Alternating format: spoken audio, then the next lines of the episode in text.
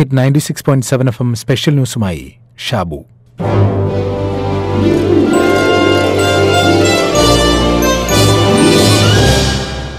മലയാളം മാതൃഭാഷയായി വരുന്ന മുഴുവൻ പേരെയും ഉൾക്കൊള്ളുന്ന ഒരു സ്വത്വ നിർമ്മിതിയാണ് മലയാളി. പ്രാദേശികവും ഭാഷാപരവുമായ ഒരു സ്വത്വ നിർമ്മിതി. എന്നാൽ സാമൂഹികമായും സാമ്പത്തികമായും എന്തിന് ഭാഷാ പ്രയോഗത്തിൽ പോലും വ്യത്യാസപ്പെട്ടിരിക്കുമ്പോഴും മലയാളിയെ ആകെ ഐക്യപ്പെടുത്തുന്നത് ഭാഷയെന്ന ഘടകം തന്നെയാണ്. വേറൊന്നും വിചാരിക്കരുത്. ഓൾ മക്കളും നാട്ടിൽ പോയാലും കോട്ടയസിൽ കയറി നിന്നെ ചവിട്ടിക്കൂട്ടാമെന്നായിരുന്നു നീ ഇപ്പൊ വിചാരിക്കുന്നുണ്ടോ? ഒരു ജോറ് ബാറ് ഒരു ജോറ് ബാറ് ടീംസ് അന്ന് കൂട്ടിക്കോ. ഇവിടെ അച്ഛനും നീ കസാലയിൽ ഇങ്ങനെ ഇരിക്കുമ്പോ വല്ലാത്തൊരു മനസ്സമാധാനമുണ്ട്. അച്ഛന്റെ ഒരു മണുണ്ട് ഇവിടെ. ഇവിടെ ഇടയോ അച്ഛനുള്ള ഒരു തോന്നൽ. ഇനി എന്റെ പറമ്പെന്ന് തേങ്ങ കെട്ടി ചെട്ടിയരെ പീടിയെ കൊണ്ട് വിറ്റിന. ഇല്ലോളി. ചാമേ ഓയ്. ആ ഇടത്തെ മൂരിക്കൊരു ഇടച്ചിലുണ്ടോ? ഇല്ലോളി. എന്താടാ അശോക അനക്ക് വിളമ്പി വെച്ച ഈ തിന്നു? അപ്പൊ കണ്ട കാലം കേരളത്തിൽ സത്യക്രിസ്ത്യാനികൾ മലയാളത്തിൽ വേദോസ്തം വായിച്ചതും പ്രാർത്ഥിച്ചതും ഒക്കെ വേസ്റ്റ് ആയില്ലേ? തോപ്രാങ്കുടിയാന്ന് കൊടും കാട ആനയും കാട്ടുപോത്തൊക്കെയുണ്ട് ഏറുമാടത്തെ നപ്പൻ ഇറങ്ങിയപ്പോഴാ കാണുന്നേ. എന്നതാ? ചേട്ടത്തി മീന. ലാഭത്തിന് കിട്ടിയപ്പോ മേടിച്ചതാ. നമ്മളൊക്കെ പറയാറുണ്ടല്ലേ പൊട്ടന് ലാട്ടറി അടിച്ചെന്നക്ക ഇതത് തന്നെ കഥ. ഉള്ള പറയാവില്ലേ? ഞാൻ ഇത് ആദ്യമായിട്ടാണ് കേട്ട. ഇതുപോലെ കാങ്കരത്തിൽ പങ്കെടുക്കുന്നത്. ആചാരങ്ങൾ വേഷം ഭക്ഷണശീലങ്ങൾ ഉപചാരങ്ങൾ ഇവയൊക്കെ ചേർന്നാണ് നേരത്തെ പറഞ്ഞ മലയാളി എന്ന സ്വത്വത്തെ നിർമ്മിക്കുന്നത്. ഈ മലയാളി സ്വത്വം രൂപപ്പെട്ടത് ആയിരത്തി തൊള്ളായിരത്തി അൻപത്തിയാറിൽ ഐക്യ കേരളം ഉടലെടുത്തതിന് ശേഷമാണ്. അതുവരെ മലബാർ കൊച്ചി തിരുവിതാംകൂർ തുടങ്ങി വ്യത്യസ്ത പ്രാദേശിക അതിരുകൾക്കുള്ളിലായിരുന്നു.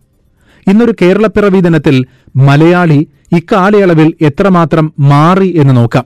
അതിനു മുമ്പ് കേരളത്തിന്റെ ചരിത്രത്തിന് എത്രയാണ്ട് പഴക്കമുണ്ട് എന്നറിയണം. പ്രമുഖ സാഹിത്യ നിരൂപകൻ പി കെ രാജശേഖരൻ പറയുന്നു. കേരളത്തിന്റെ കഥ പിന്നിലേക്ക് നീക്കിക്കൊണ്ടുപോയാൽ എത്രത്തോളം കൊണ്ടുപോകാം? അത് കേരളത്തിലെ മനുഷ്യാവാസത്തിന്റെ ചരിത്രത്തോളം നീക്കിക്കൊണ്ടുപോവുകയാണ് സൗകര്യം.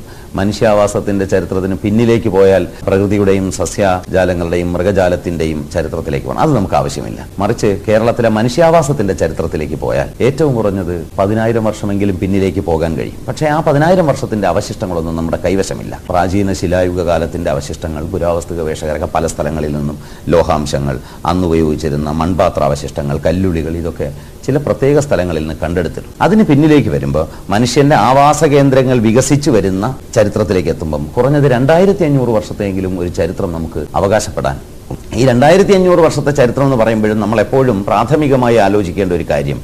ഇരുപതാം നൂറ്റാണ്ട് തുടങ്ങുമ്പോൾ പത്തൊമ്പതാം നൂറ്റാണ്ടിന്റെ അവസാനം തന്നെ കേരളത്തിലെ ജനസംഖ്യ അറുപത്തിനാല് ലക്ഷം മാത്രമേ ഉള്ളൂ. നൂറ്റിപ്പത്ത് വർഷം കൊണ്ട് കേരളത്തിലെ ജനസംഖ്യയിലുണ്ടായ വലിയ വർധനവ് ആലോചിക്കണം. അപ്പൊ കഷ്ടിച്ച് ഒരു കോടി ആളുകൾ മാത്രമേ ഇരുപതാം നൂറ്റാണ്ടിന്റെ തുടക്കത്തിൽ ഉണ്ടായിരുന്നെങ്കിൽ പിന്നെയും ഇരുപത് നൂറ്റാണ്ടുകൾ പിന്നിലേക്ക് പോകും. ഇരുപത്തിയഞ്ച് നൂറ്റാണ്ടുകൾ പിന്നിലേക്ക് പോകുമ്പോൾ എത്ര ആളുകൾ ഉണ്ടായിരുന്നു കാണും കേരളത്തിൽ? നമ്മൾ ചരിത്രം പലപ്പോഴും പഠിക്കുകയും വായിക്കുകയും ചെയ്യുമ്പോൾ ഒരു വലിയ സുവർണ ഭൂതകാലത്തെ സങ്കല്പിക്കുകയും വലിയ പട്ടണങ്ങൾ ഉണ്ടായിരിക്കുകയും എടുത്താൽ പൊങ്ങാത്ത എടുപ്പുകളും വലിയ സിംഹാസനങ്ങളും രാജകൊട്ടാരങ്ങളും ഒക്കെ ഉണ്ടായിരിക്കുകയും അങ്ങനെ ചരിത്രത്തെ സംബന്ധിച്ച ഒരു വിഭ്രമകഥയിലേക്ക് ഒരു ഫാന്റസിയിലേക്ക് നമ്മൾ സ്വയം പ്രക്ഷേപിക്കുകയും ചെയ്യും.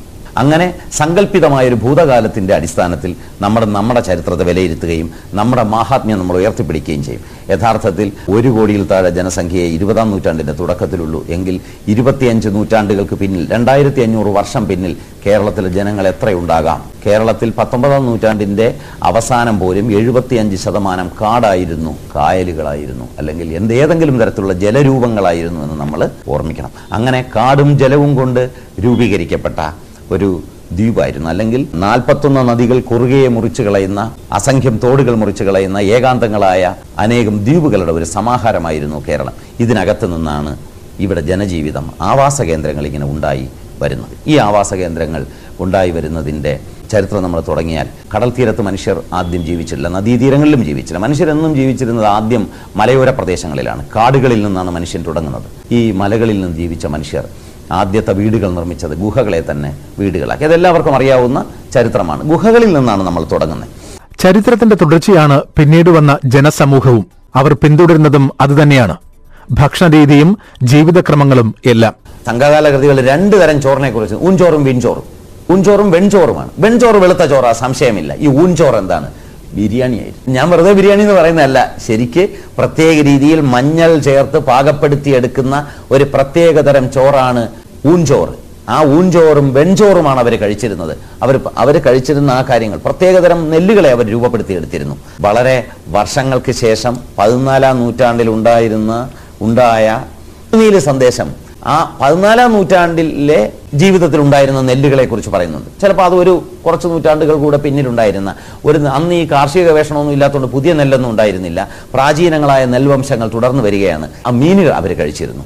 മാത്രമല്ല ഇനിയും ഉണ്ടായിരുന്ന ചില കാര്യങ്ങളുണ്ട്. ഒളിച്ചോട്ടം ഉണ്ടായിരുന്നു. കാമുകി കാമുകർ ഒളിച്ചോടിയിരുന്നു. കാമുകിമാർ കാമുകന്മാരെ തിരസ്കരിച്ചിരുന്നു. അങ്ങനെ തിരസ്കരിക്കപ്പെട്ട കാമുകന്മാർ ദുഃഖിതരായി മടലേറർ എന്ന ചടങ്ങ് നടത്തി മരിക്കാൻ തീരുമാനിച്ചത്. നമുക്ക് തിരസ്കരിച്ച കാമുകൻ ഒരു മടലിന്റെ പുറത്ത് കയറിയിരിക്കുന്നു. മടൽ കുതിരയാണ്. അത് വെച്ച് കെട്ടൊരു ഇതാന്ന് വെച്ചാൽ അതിന്റെ പുറത്തിരുന്നുകൊണ്ട് മരണം വരെ താൻ നിരാഹാരം അനുഷ്ഠിക്കുന്നു എന്ന് പരസ്യമായി പ്രഖ്യാപിക്കുന്നു. ഇവൾ എന്നെ തിരസ്കരിച്ചിരിക്കുന്നു.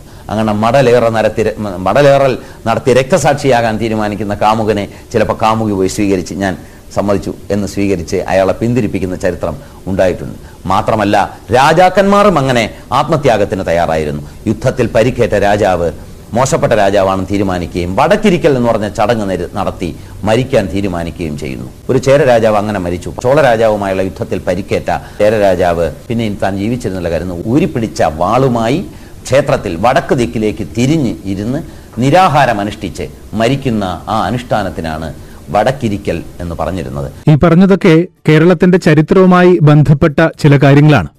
തുടങ്ങിയത് ഈ കേരളപ്പിറവി ദിനത്തിൽ മലയാളി എത്രത്തോളം മാറി എന്നറിയാൻ നമ്മുടെ സിനിമകളുടെ ചരിത്രം നോക്കിയാൽ മതി. ആദ്യകാല മലയാള സിനിമയിൽ ഈ മലയാളിയെ കണ്ടെത്താൻ കഴിഞ്ഞിരുന്നില്ല. കഥാപാത്രങ്ങൾ മലയാളം സംസാരിച്ചിരുന്നുവെങ്കിലും മലയാളി ജീവിതത്തിന്റെ അന്തരീക്ഷം അവയിലുണ്ടായിരുന്നില്ല കൃത്രിമവും ഭാവനാത്മകവുമായ സാമൂഹ്യ അന്തരീക്ഷമായിരുന്നു അന്ന് സിനിമയിൽ നിലനിന്നിരുന്നത്.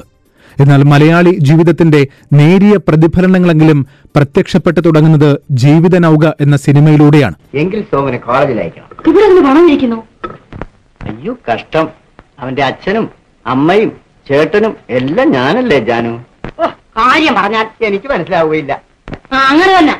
എന്നാ ഞാൻ എത്ര നാൾ കൊണ്ട് ഇവിടെ വന്ന് കിടക്കുന്നു? ഒരു നല്ല മുണ്ടില്ല ഒരു മണോടെ പൊന്നില്ല കിടക്കാൻ ഒരു നല്ല പാ പോലുമില്ല എല്ലാരും ജീവിക്കുന്നു. കേരളം ഒരു രാഷ്ട്രീയ ഘടകമായി മാറിയതിനു ശേഷമുള്ള മലയാളിയുടെ വ്യക്തി കുടുംബ സാമൂഹ്യ ജീവിതവും അതിന്റെ ദൈനംദിന വ്യവഹാരങ്ങളും സിനിമയിൽ ആവിഷ്കരിക്കപ്പെടുന്നുണ്ട്. മാറിവരുന്ന സാമൂഹ്യ രാഷ്ട്രീയ പരിതസ്ഥിതിക്കനുസരിച്ച് മലയാളിത്തമായി പരിഗണിക്കപ്പെടുന്ന നമ്മുടെ ശീലങ്ങൾ ഭാഷ വേഷം ഫാഷൻ ആചാരങ്ങൾ വിശ്വാസങ്ങൾ തുടങ്ങിയവയുടെ ഒരു തരത്തിലുള്ള സാധൂകരണത്തിലും പുനർനിർമ്മിതിയിലും സിനിമയ്ക്ക് നിർണായകമായ സ്വാധീനവും പങ്കുമുണ്ട്. നോക്കൂ നമ്മുടെ സംസാര രീതിയിൽ നമ്മുടെ വേഷവിധാനത്തിൽ നമ്മുടെ സംസ്കാരത്തിൽ ഒക്കെ ഈ മാറ്റം പ്രകടമാണ്. അതായത് മാറുന്ന കാലത്തിനനുസരിച്ചുകൊണ്ട് മലയാളി മാറിക്കൊണ്ടേയിരിക്കുന്നുണ്ട്. എന്നാൽ ഓർക്കേണ്ടത് ഒന്ന് മാത്രമാണ്. നമ്മളെ നിലനിർത്തുന്നത് അല്ലെങ്കിൽ മലയാളി എന്ന സ്വത്വത്തിൽ ഒരുമിപ്പിക്കുന്നത് നമ്മുടെ ഭാഷ തന്നെയാണ്. ആ ഭാഷ കൈവിട്ടാൽ പിന്നെ മലയാളിക്ക് മലയാളി എന്ന സ്വത്വത്തിന് അർഹതയില്ല.